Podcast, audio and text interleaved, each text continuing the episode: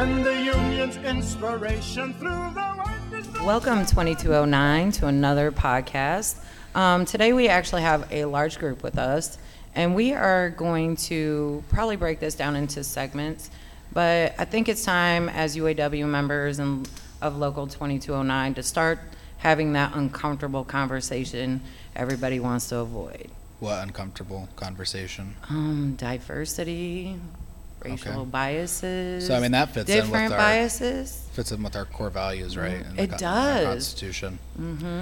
So before we get cracking into that, um, we have some bad news. Uh, we'll let Rob go ahead and break it to you. It's you not all. bad news. It's just I mean, it is good news. It is sad. It's sad for us, but it is good, You great got me for him. feeling like I'm bringing a cloud to the atmosphere. All right, you I, know? all want right. it to be joy well, then, and then sunshine. clear the air. Bring the, The sunshine. Smurfs, everything.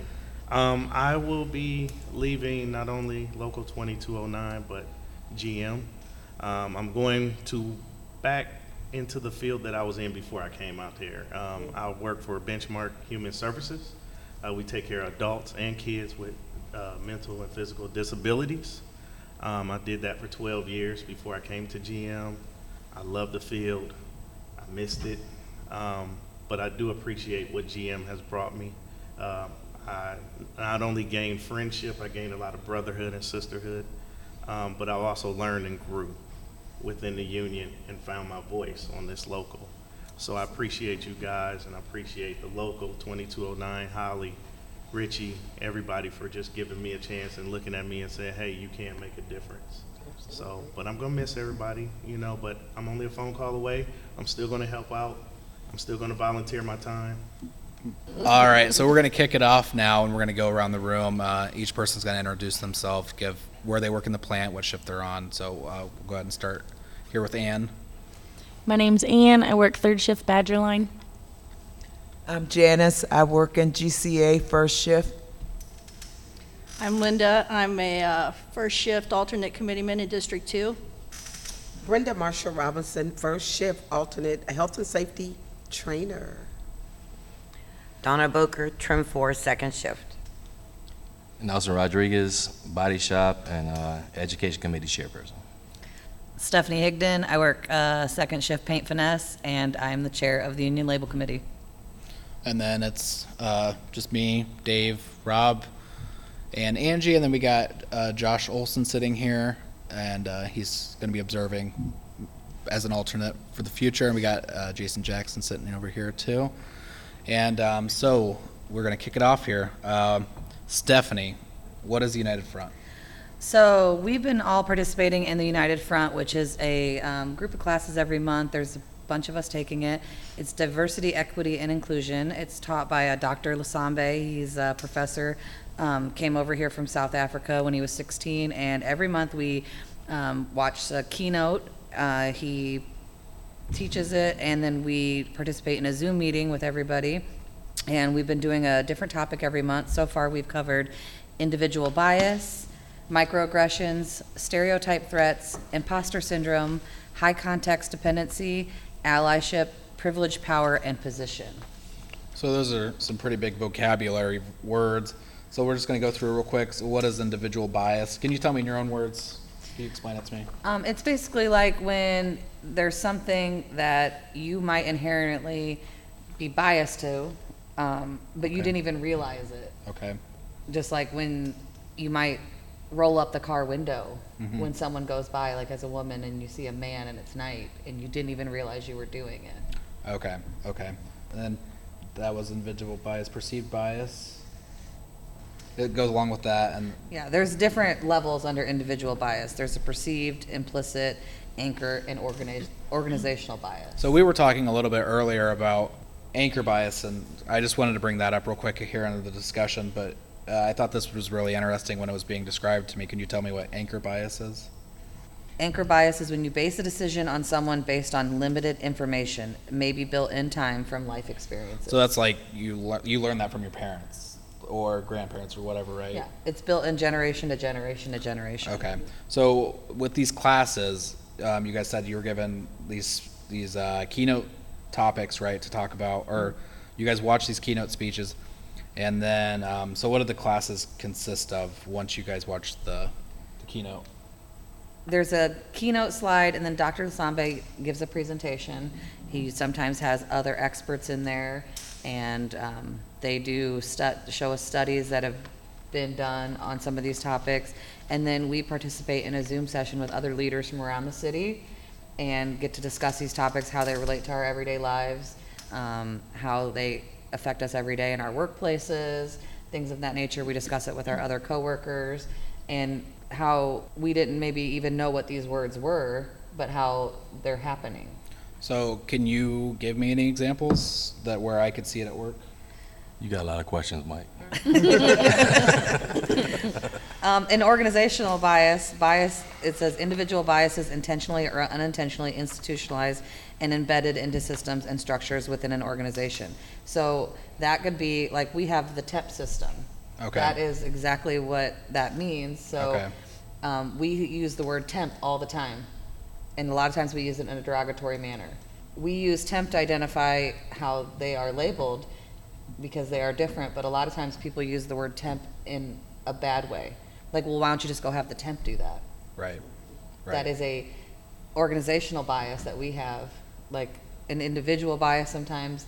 But what people need to start realizing is that we are supposed to have solidarity and we are supposed to be a brotherhood and a sisterhood. And we need to change the way we use that word. Those, we all have a name. We can use temp as a distinguishing factor when it comes to like an LA or a temp, when it comes to classification or manpower. right. But to not use it in a derogatory term. And Steph, sometimes people use that temp language or saying, I'm a temp, because They feel less than to tell their story or so that it could benefit them because they want something out of it too. You know, sometimes people use, or I'm a Hispanic, or I'm from this company, or, I'm- or we have more money, or I'm from this local, to uh, boost yourself, or to get something out of it, you know, to gain some strength. So there's a whole bunch of different biases. It's not just about color. It's about status, money. It's about it's a lot about a whole a lot of things which we will probably discuss it here. It's like when we discuss anchor bias. That's why you brought it up, huh? Mm-hmm. anchor bias, it's, it's huge. It's, it's something that we all have. And anchor bias is, is deep rooted inside you. Something that you grew up with. Something that w- that you inherited from your parents, from your neighborhood, from from your schools. A lot of times, we, we express it without even knowing. You know, which, which is the which is the bias in that one, where you express it without even knowing? Is it perceived? Imp- implicit. Implicit? Unconscious, involuntary, yeah, unknown so to us. implicit. So a lot of times those deep bi- th- um, those deep anchored biases come out implicitly, without knowing. And with these classes that we're doing, is to get you to acknowledge it, because those anchor biases, some of them are pretty pretty horrible. You know, and it's n- not our fault, but once we recognize that it is our fault, whether to do something good with it, and to acknowledge it, And to get back to what um, Stephanie was saying when we talk about the word temp, that's just a classification mm-hmm. because the common denominator is whether you're a temp or a full-time employee, you're a worker. Being a health and safety trainer, when they send a temp into my class, I don't look at them as temps. I look at them as my student. They're an employee that need to be trained. So that's something we need to look at as we, like she stated, we're identifying people. Temp can be a lot of time used in a negative, but the common denominator, we're workers. That's true. A lot of temps on the floor think they don't have a, voice or a say so. So you'll hear them say, "Hey, I'm a temp. I can't do that," or, and you'd be like, "No, you're brother. You're sister. We do this together. We can go get you a committeeman and talk." You know. And we even, sometime, you'll hear them say, I'm just a temp, making them devalue really who they are. Mm-hmm. The temp is just your classification. You are a UAW GM worker. And that is our job as leaders to help change that. And it's cool because uh, we have Dr. Lasambe. Dr. Lasambe is amazing. And some of his co hosts hosts too, as well, like uh, Crystal Walker, Dr. Crystal Walker, and Dr. Deborah Fay. They're just amazing people. I mean, they're really into what they do.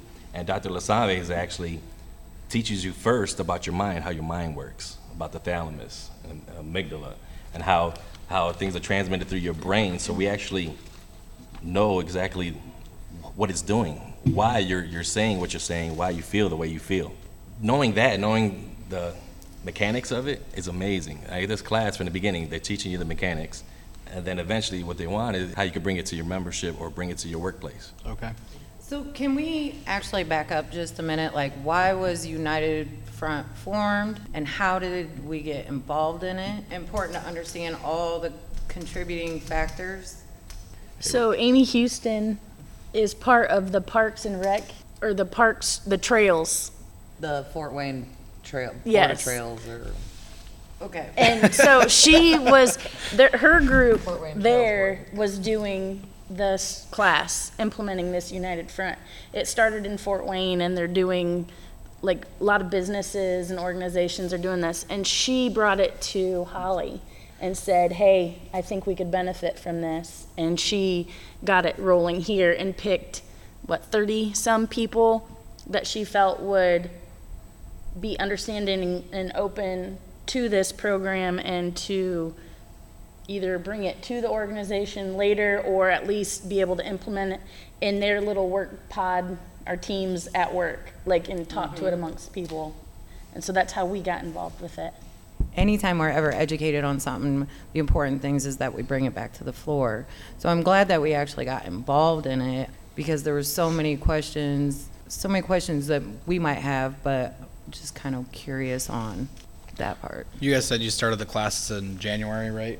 Mm-hmm. Mm-hmm. So September now, so eight months. So what have you guys learned so far? I mean, other than the topics, uh, can one of you give me like an example of like what you've taken away from Your these classes? personal growth. Yeah. I personally learn from hearing other people in the class and their stories mm-hmm. and where they're coming from. And it makes me think back to things that I went through growing up and how I can relate to them.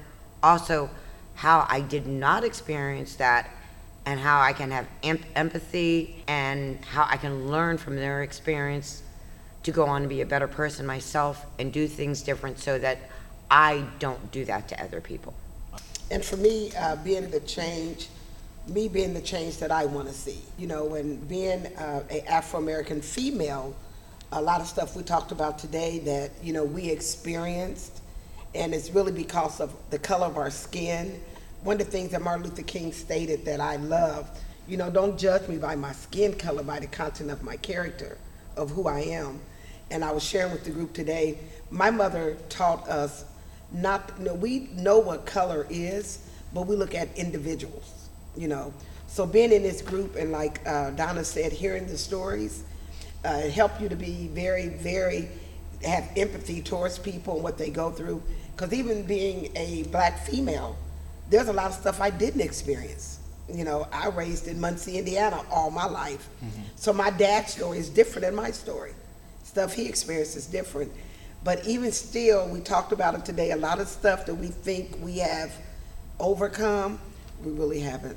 I'm gonna go around. Linda, what do you think you've learned? What have you taken from this class? The stories of other people is, is really what I take in because I did not experience a lot of this. I mm-hmm. mean, it came at me as being a gay female growing up. I just didn't allow people to treat me any different.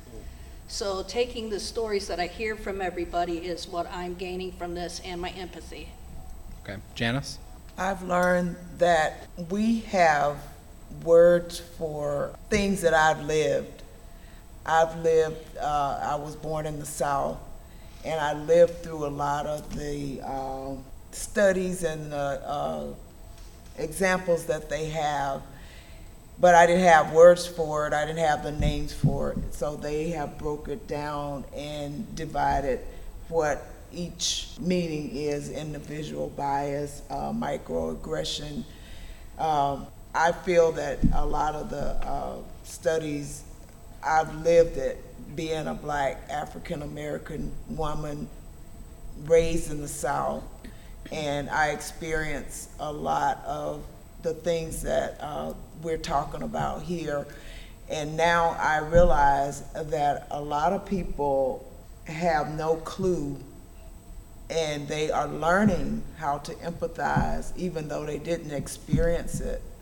They are learning how to have empathy toward other people. And it's opening my view of them because unless they understand where I'm coming from, they don't understand me. And then once they do understand me, then we could have a ground of just knowing each other and being uh, more sympathy, more empathy toward each other. And when you say you're from the South, where where are you from from the South? I was born in McComb, Mississippi. And that, like, do you feel like it, like, where you were born and where you're from is different from, like, being here in Fort Wayne?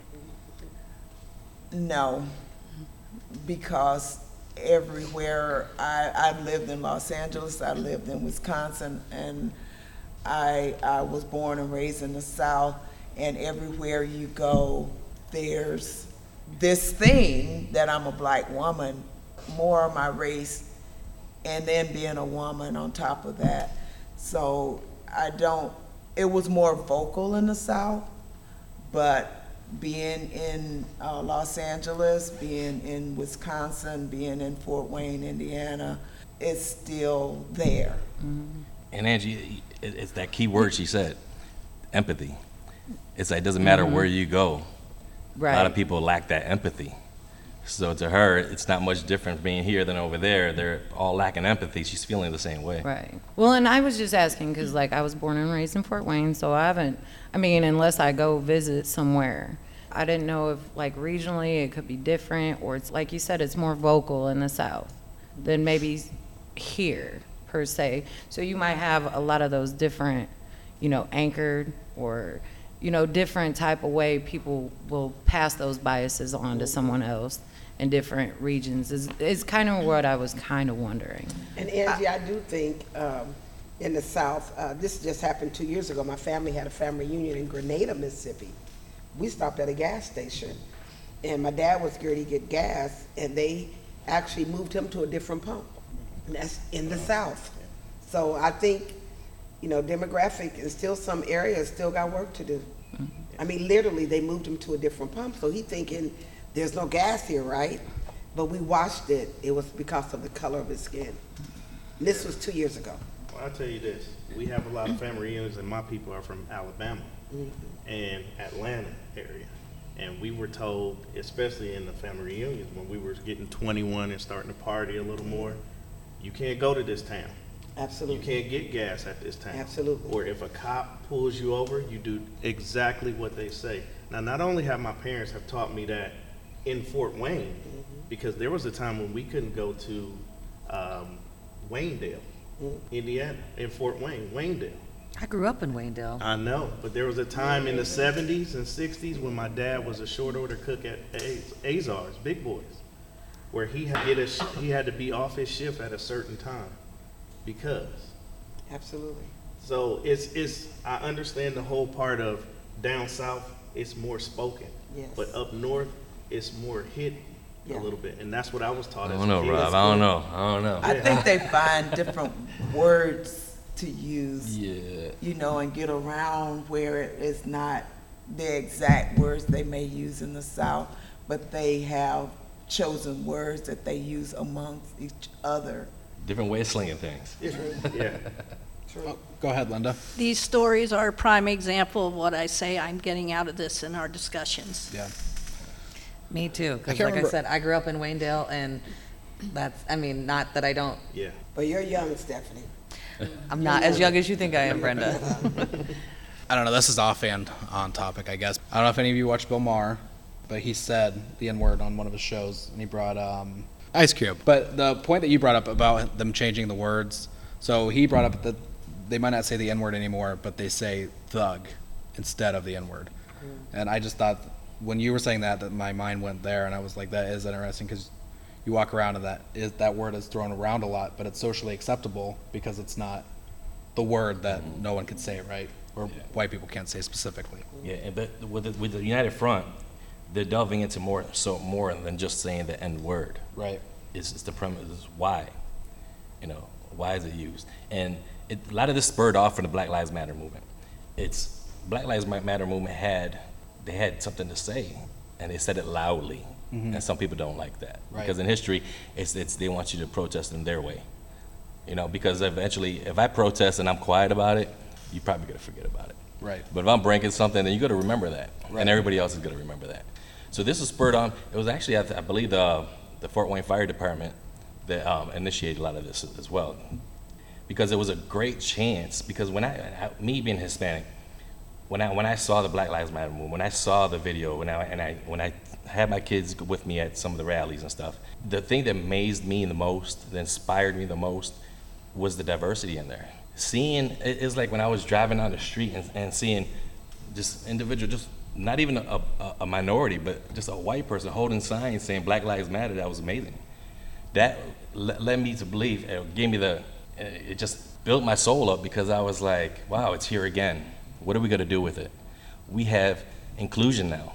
Everybody is joining in on this. Mm-hmm. This is our chance to talk. And the Fort Wayne Fire Department and United Front and Fort Wayne and the Fort, city of Fort Wayne took it upon themselves to make sure that we continue the conversation. Because if we don't continue the conversation, where do we go? We go backwards again, right? We never get it through. And the hardest part of inclusion, diversity, of bringing everyone together is to talk. is to tell your story. is to listen. It's to acknowledge what anchor biases I have, what I have inside that I'm doing wrong. You know, what biases I have, what I don't like about somebody that I need to correct myself. You know, people don't like that. People, you, you tell somebody they don't want some, they don't want to hear something, they just get up and leave. Everybody has some. And if you don't admit that you do, Exactly. you're lying. It is what it is. Yeah, so it's not just about like the N word because people call me a lot of names too, right? Right. But why are they doing it? And are we acknowledging it or just letting it go? You know, we're part of a union. We're part of the UAW and our core values, you know, state what we do, who we are, and being inclusive and acknowledging diver- diversity is part of who we are. We're in solidarity. I got a question for you, Nelson. Why do you think Black Lives Matter was so effective this time, the movement? because how loud it was. How two things: how loud it was, but most importantly, the diversity within it. And another thing that you, I was hoping you brought out what you said earlier, is because of what they actually seen.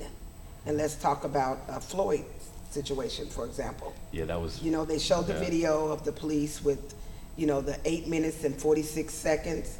Once that was seen by every human being, not regardless of your color, that's when it became a movement. It touched their soul. To see That's that. when it became a movement. And it's too bad that we have to wait till technology can post a video to show Absolutely. the things that have been going on for years. I mean, we're still having the same fight we've been having for years. And part of that because was they because of seen it. COVID was around, because those videos have been around. I mean, Philando Castile was on video, and that only was 74 seconds. But the problem was, we, nobody was at home during COVID, so, and that happened in 2016. The difference is, everyone was at home during COVID when George happened. So they really got to see it. So got to more see it. people saw it, and that's what spurred it. I mean, Do these you- videos have been long before that. Do you kind of think it was just now is the time people want to acknowledge it? Because think about Rodney King. That was Absolutely. 91, and that was on video. Yeah, that's what I'm You know, saying. but I think this time around, This, there's more This people. generation. This generation, yeah, exactly. is more capable of speaking up and like, no, we're not going to keep accepting this. I love the fact that you guys are opening up dialogue on this. Um, I kind of practice that at work. We have to open up dialogue on this stuff, and we have to be able to communicate. And you have to be able to speak your piece, and I have to be able to speak my piece, because we have two different sides of what we learn. We can go down the same street, but your view of that street and my view of that street is totally different. And I like what you said about speaking up. I told them in the group we were talking before we got here, one of my favorite scriptures in the Bible is in, in everything you do, get an understanding. It don't say we have to agree. In all you're getting, get an understanding. So how do you get understanding? By communicating, by talking. I may not agree with it, but I can understand it. So that's huge. Communication, dialoguing. Back to the beginning of this, like what Nelson said, one of the topics that we just dis- discussed in our keynotes was allyship, which is an ally is an individual that fights for the equality, opportunity, and inclusion of a group that is outside of their own identity.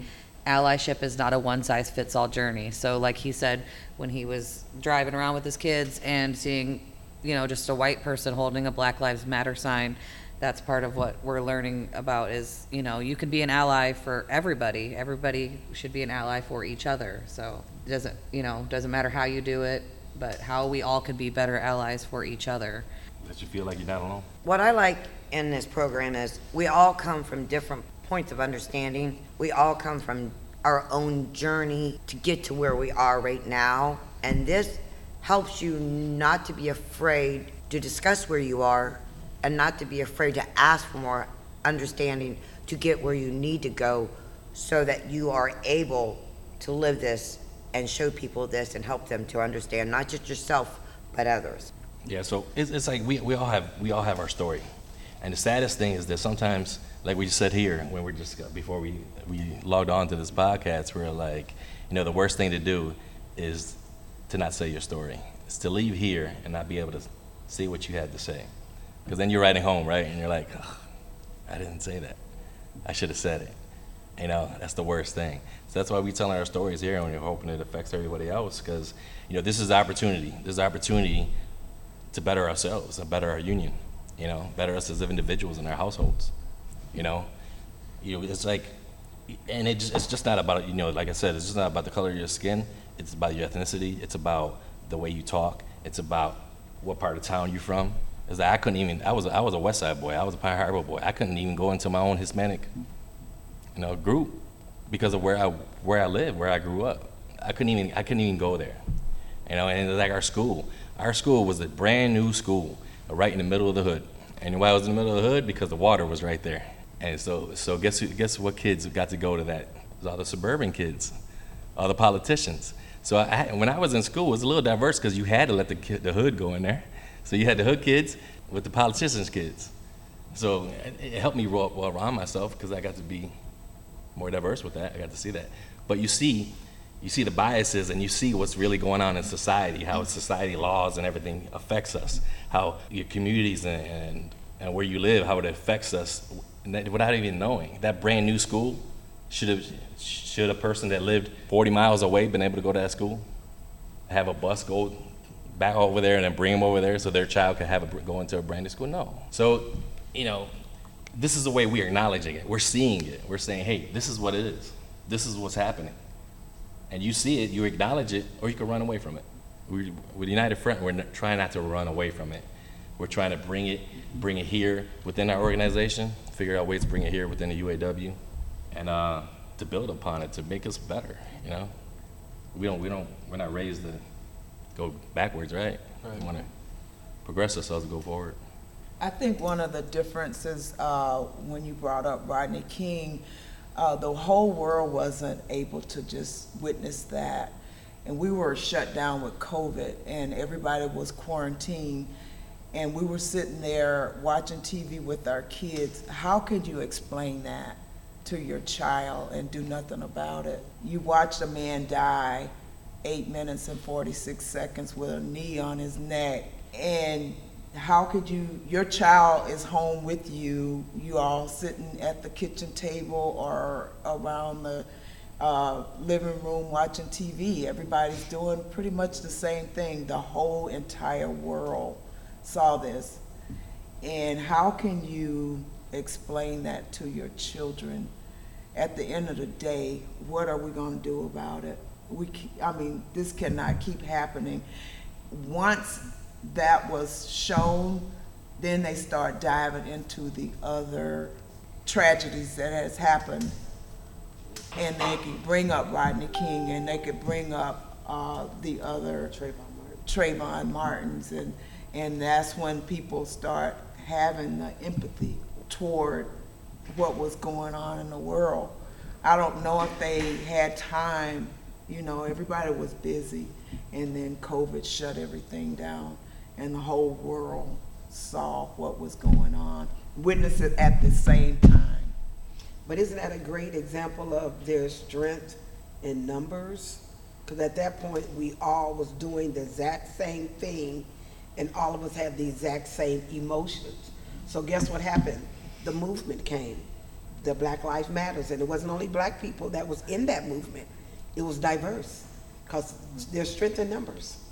Exactly, and the same thing, if you go back into our history with slavery, until someone else saw what was actually happening to us, and people felt or had empathy toward the cruelty, that's when other races stepped up and start fighting and saying, this is just not right, this is injustice. Yeah, because you think about it, look, uh, gay, you know, gays, lesbians, LGBTQ, you know, Hispanics, Asians, they all deal with the same. They, they, they felt when they saw that that knee on that man's neck, they all felt the same way. Because in some way or another, all of us, everybody in this room, has felt that way, regardless of what color or where, where you at. Because if, if, if I wasn't here, if, if we didn't have any Latinos, we didn't have any blacks, and it was just all whites, you'd be discriminated because your skin, because your eye color, right, or your hair, or your, or you're a redhead, right? Right. And uh, any when it's like I, when I say in our classes for education committee, you know, if you see a brother down, you pick him up, because soon one day you will be there too. You know, and that's that's with any race or anything. We're here to take care of our brothers and sisters. We're here to take care of ourselves, our brothers and sisters, our families, and our communities. We don't do that. We don't acknowledge our faults. Then we're not doing anything. You know, as a union, as a people, as a country. Janet said something huge. Um, it was when we all came together that this was even looked at. I mean, with the Black Lives Matter, would it have been effective if it were just all blacks? No way. It would not have been effective. When you looked across the whole world and you seen whites and Hispanics and every nationality was a part of this movement, that's when it became really vocal and you actually saw it. But if it was only blacks doing this, it'd have been tear gas and shut down. So that's huge.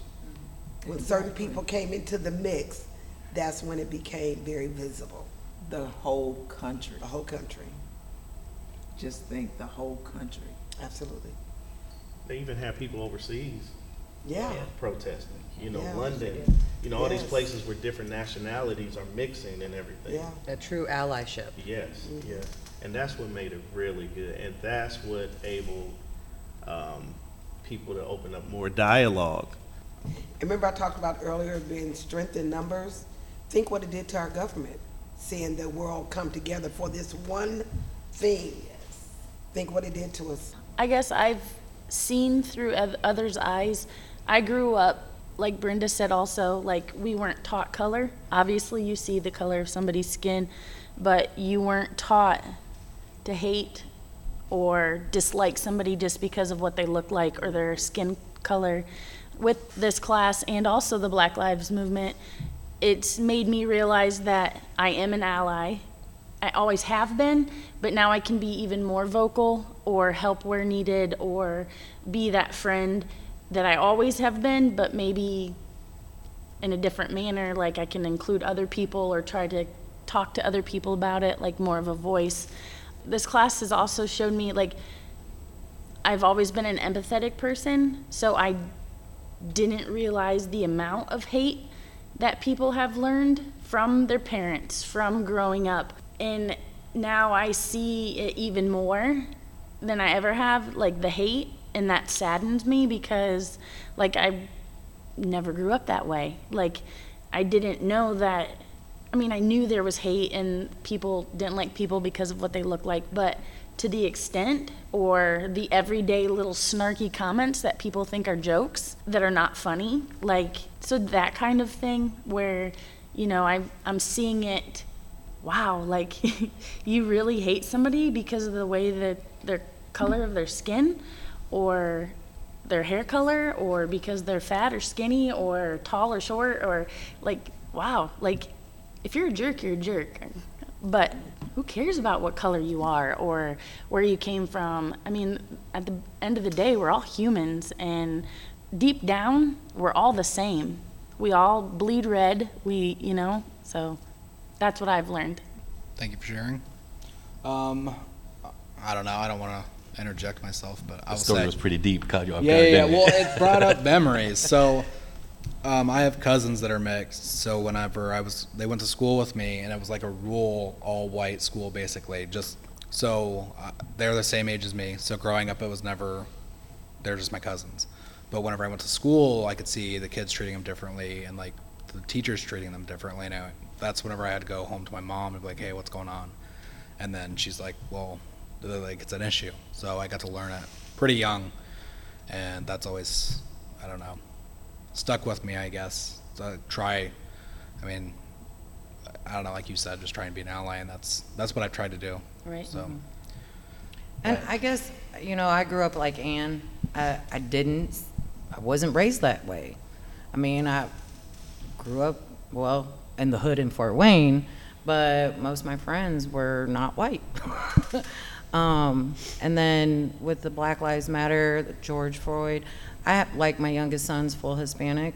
I did not ever have a different conversation with him. I didn't raise him any different than I raised my other two older kids. It wasn't until that happened that we opened our dialogue in our home and he told me how he was treated differently by Hispanic people because he didn't speak Spanish and why he dropped out of Spanish class and other people of different color too. So he felt really quiet. You know, like he's like, and I felt horrible. What am I going to do about it? So that's when I got more involved and we started talking more and we started having more conversations. Me and Rob have had conversations. I was like, it's time for me to get more educated for myself so I could better raise. Just because I didn't raise them that way didn't mean that they weren't going to be affected by it, by the outside world. Mm-hmm. And I felt like horrible as a parent. But, and that's why he don't want to drive. He does not want to get his driver's license. We got to understand how all these different things, and I appreciate everybody coming to come, come together, how, you know, for our leadership to bring this out, bring it to the floor. And you guys do share a bunch of stories. I don't know if there's any stories that you would like to share with us. I do appreciate this conversation. And the good thing too about United Front, one of the things that I like about it, knowledge is power.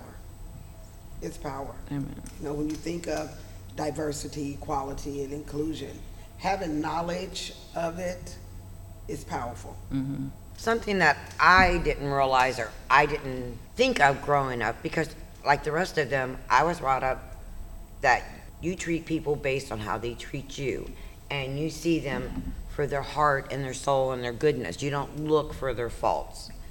And I grew up not thinking of being privileged or thinking that whites were better than people. I wasn't raised that way. Or that whites were entitled, or that we were giving things just because of the color of our skin.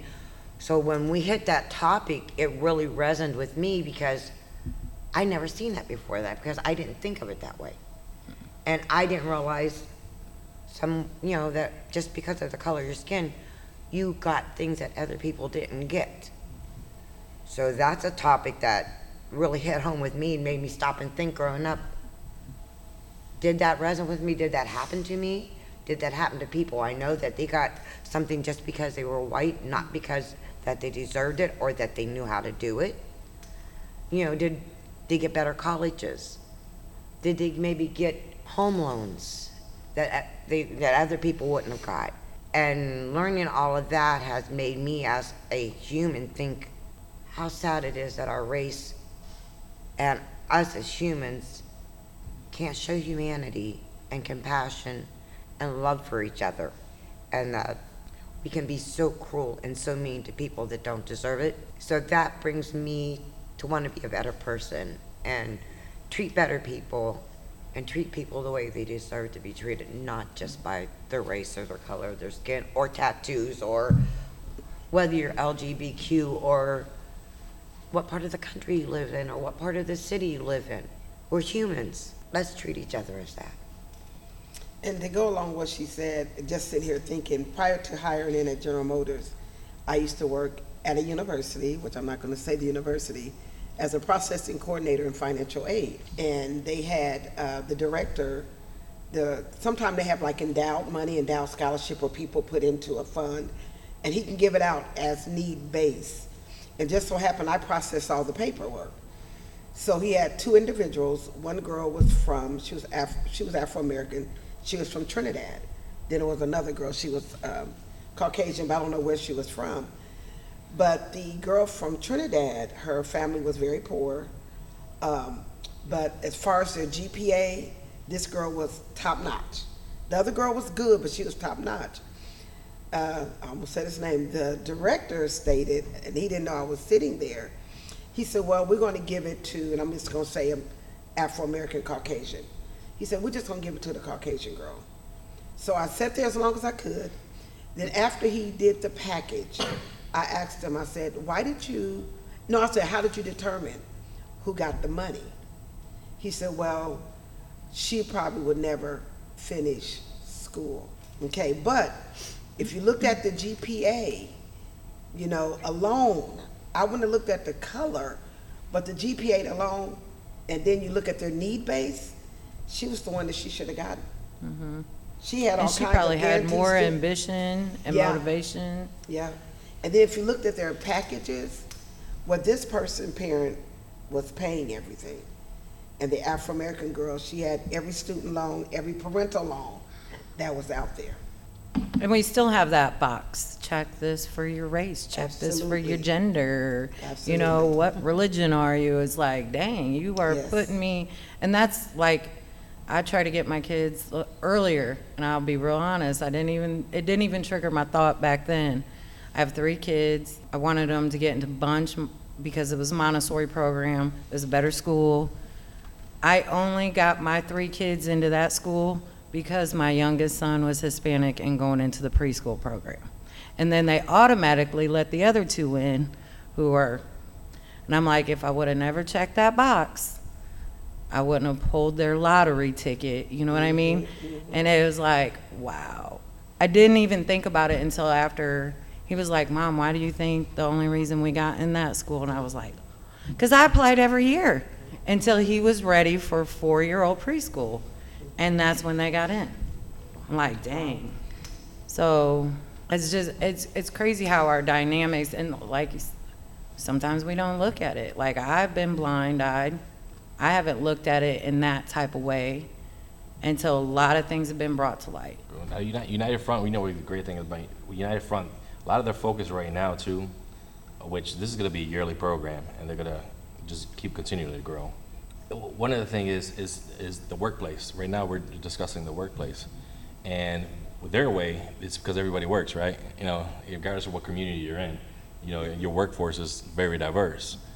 So it's for leaders, like we have a lot of leaders in our workshops that are learning from this and learning what they're doing without even knowing they're doing it. So that way people can progress in their workplace and enjoy their job, actually enjoy it and feel a part of what they're doing because that's where you keep employees. You know, that's how you, you know, you hate to walk into a workplace and then feel like you don't belong, you know, because you're not going to be productive, right? So one of the avenues they use and they're, and they're using is, is teach you about your mind, teach you about your indiscretions, teach you about your, your biases, so that way when somebody does go for a promotion, you're keeping those biases here and you're, you're acknowledging who they are, what they are, what they're doing. You're looking, they're actually you're looking at their resume. And you're giving them a safe workspace so that they can grow and build your business. You know, your workers are your key. Where you gonna, how much money you gonna make without a worker? You know, Right. without a good worker, right? Unless you're an independent entrepreneur, right? So, United Front, they're giving our leaders, our, our supervision and our management, you know, owners of businesses, they're giving them tools to better grow their businesses. And what better way to grow your business than through diversity? Than th- through getting, it's like what I said with our union.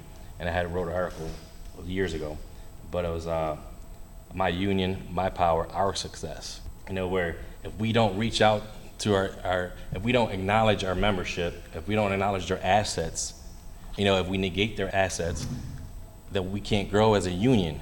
You know, Uh, if we exclude people and not become diverse, then we're losing gems. We're losing a, a great our, ourselves as a union. Period.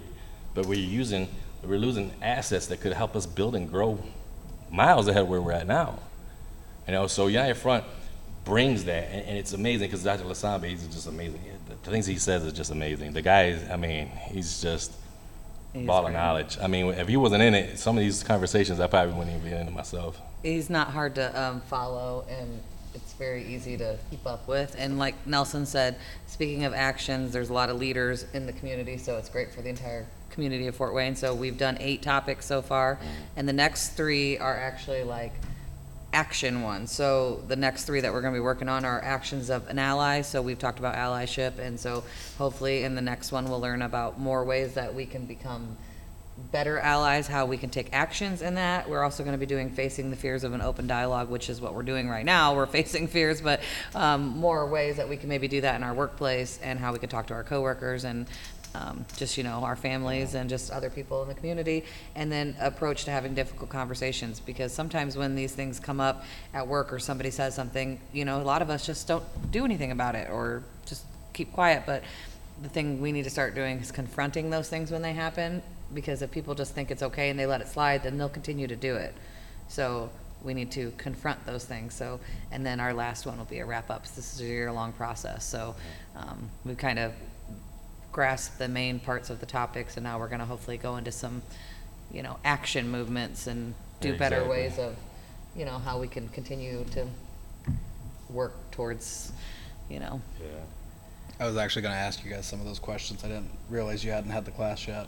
So, like, what are ways you, you to approach to have these conversations? I mean, we with talk people? about stuff in our Zooms about like things that have happened to us and stuff and how we've done it, but I think Dr. Dolzambe will hopefully give us some better tools of how we can do things. And I'm not saying that we all have the right answers or will ever have the right answers, but, you know, anytime that we can all help each other with better ways to go about things when you're confronted with certain situations, especially when it comes to such uncomfortable topics, mm-hmm. there's nothing, you know, that you can go wrong with, like, if you're helping each other through these things. So anytime we can sit and have a conversation like this and give each other a better idea of, you know, how to go about it. Yeah, it's like our, our Dale Carnegie class that we took. Yeah, that was a good um, one too. The key thing to, to if somebody says something that you're like, the key key thing is to say, "Tell me more." Don't just shut them down or just don't lash at them, lash out at them. Right? Just tell me more. Because the whole purpose of of what we're doing here is so people tell you more. And it goes back to what we said earlier, knowledge is power. And one of the things I told the group earlier, we talked about, one of the things I even have it written down at work, what you tolerate teaches people how to treat you. Yeah, like I said, if you don't call them What you out on it, they'll continue to do it. So, or you can always ask, tell me why you feel that way. Maybe try to understand where they're coming from, because a lot of that, like we talked about in the very beginning, is that um, anchor bias that's inherited. So maybe like that's what they learned. So if that's how they, that's all they know. It doesn't mean that it's necessarily negative, or I mean, it comes out as negative, but they don't realize it. So if you can keep asking them, well, why do you feel that way? And maybe get them to understand from your point of view or just explain your feelings. You know, you might be able to come to a middle ground and at least hear both And sides again, out. being vocal, what you tolerate teaches people how to treat you.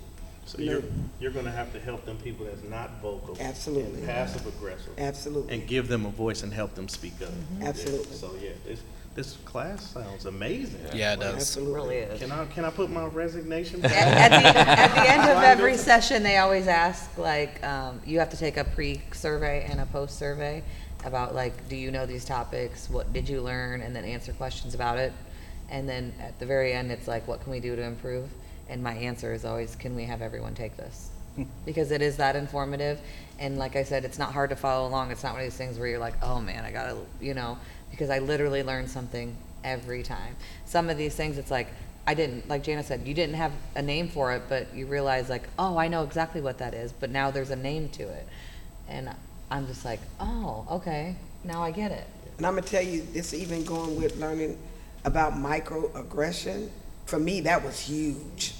That was really huge. What is a microaggression? dependency was mine. That's huge. So, well, Microaggression. yeah, l- talk about it. What is What's it? microaggression? It's kind of like a, people do the little hints, Little digs. little digs. Maybe they, they act like it's a joke and they laugh about it, but you know that they really meant it. So that's Insult, and- devaluing, yeah. something little that Yeah. just gets to you, and you know that, okay, well, even though they're laughing about it, they really meant it. And they'll play it off like, oh, it's just a joke. Well, no, it's not a joke. Because that really does hurt your feelings and that really does offend somebody. Even though you're trying to make it funny, it's not funny. It can be verbal or physical, right? It's like once I wrote an article for a newspaper in my old local, for the newspaper, and um, they looked at me like, "Did you write this?" And I'm like, I, I gave it to you, right? It has my name on it." So it's things like that where I know, you know, and, and they were they were friends with me, you know, they were, and I mean, and, and it never got published because other things. It got published here though, But it, it's things like that. That's microaggressions. Okay. Things like, did you write that? Did you do this? Is this yours? You know, it's things like that that people don't. And but- listen to the definition. The definition is good. Brief and commonplace verbal behavior, environmental indignities, intentional or unintentional, that communicate hostile or derogatory slights and insult to target, person, or group. They devalue a person. We hear that in the plant every day, mm-hmm. Every day. every day. Mm-hmm. Every- Well, you guys kind of the temp thing. I think. that or would be- your Right. attempt, or Yeah. oh, how many years you got in? Oh, Shoot, Yeah. Not even attempt, the people who work a little slower than others. Uh-huh. You know, they get it a lot. You know, there's people that say little slight comments to them, and you sitting there like, man, you digging at them. That's wrong. That's wrong. Think about seniority.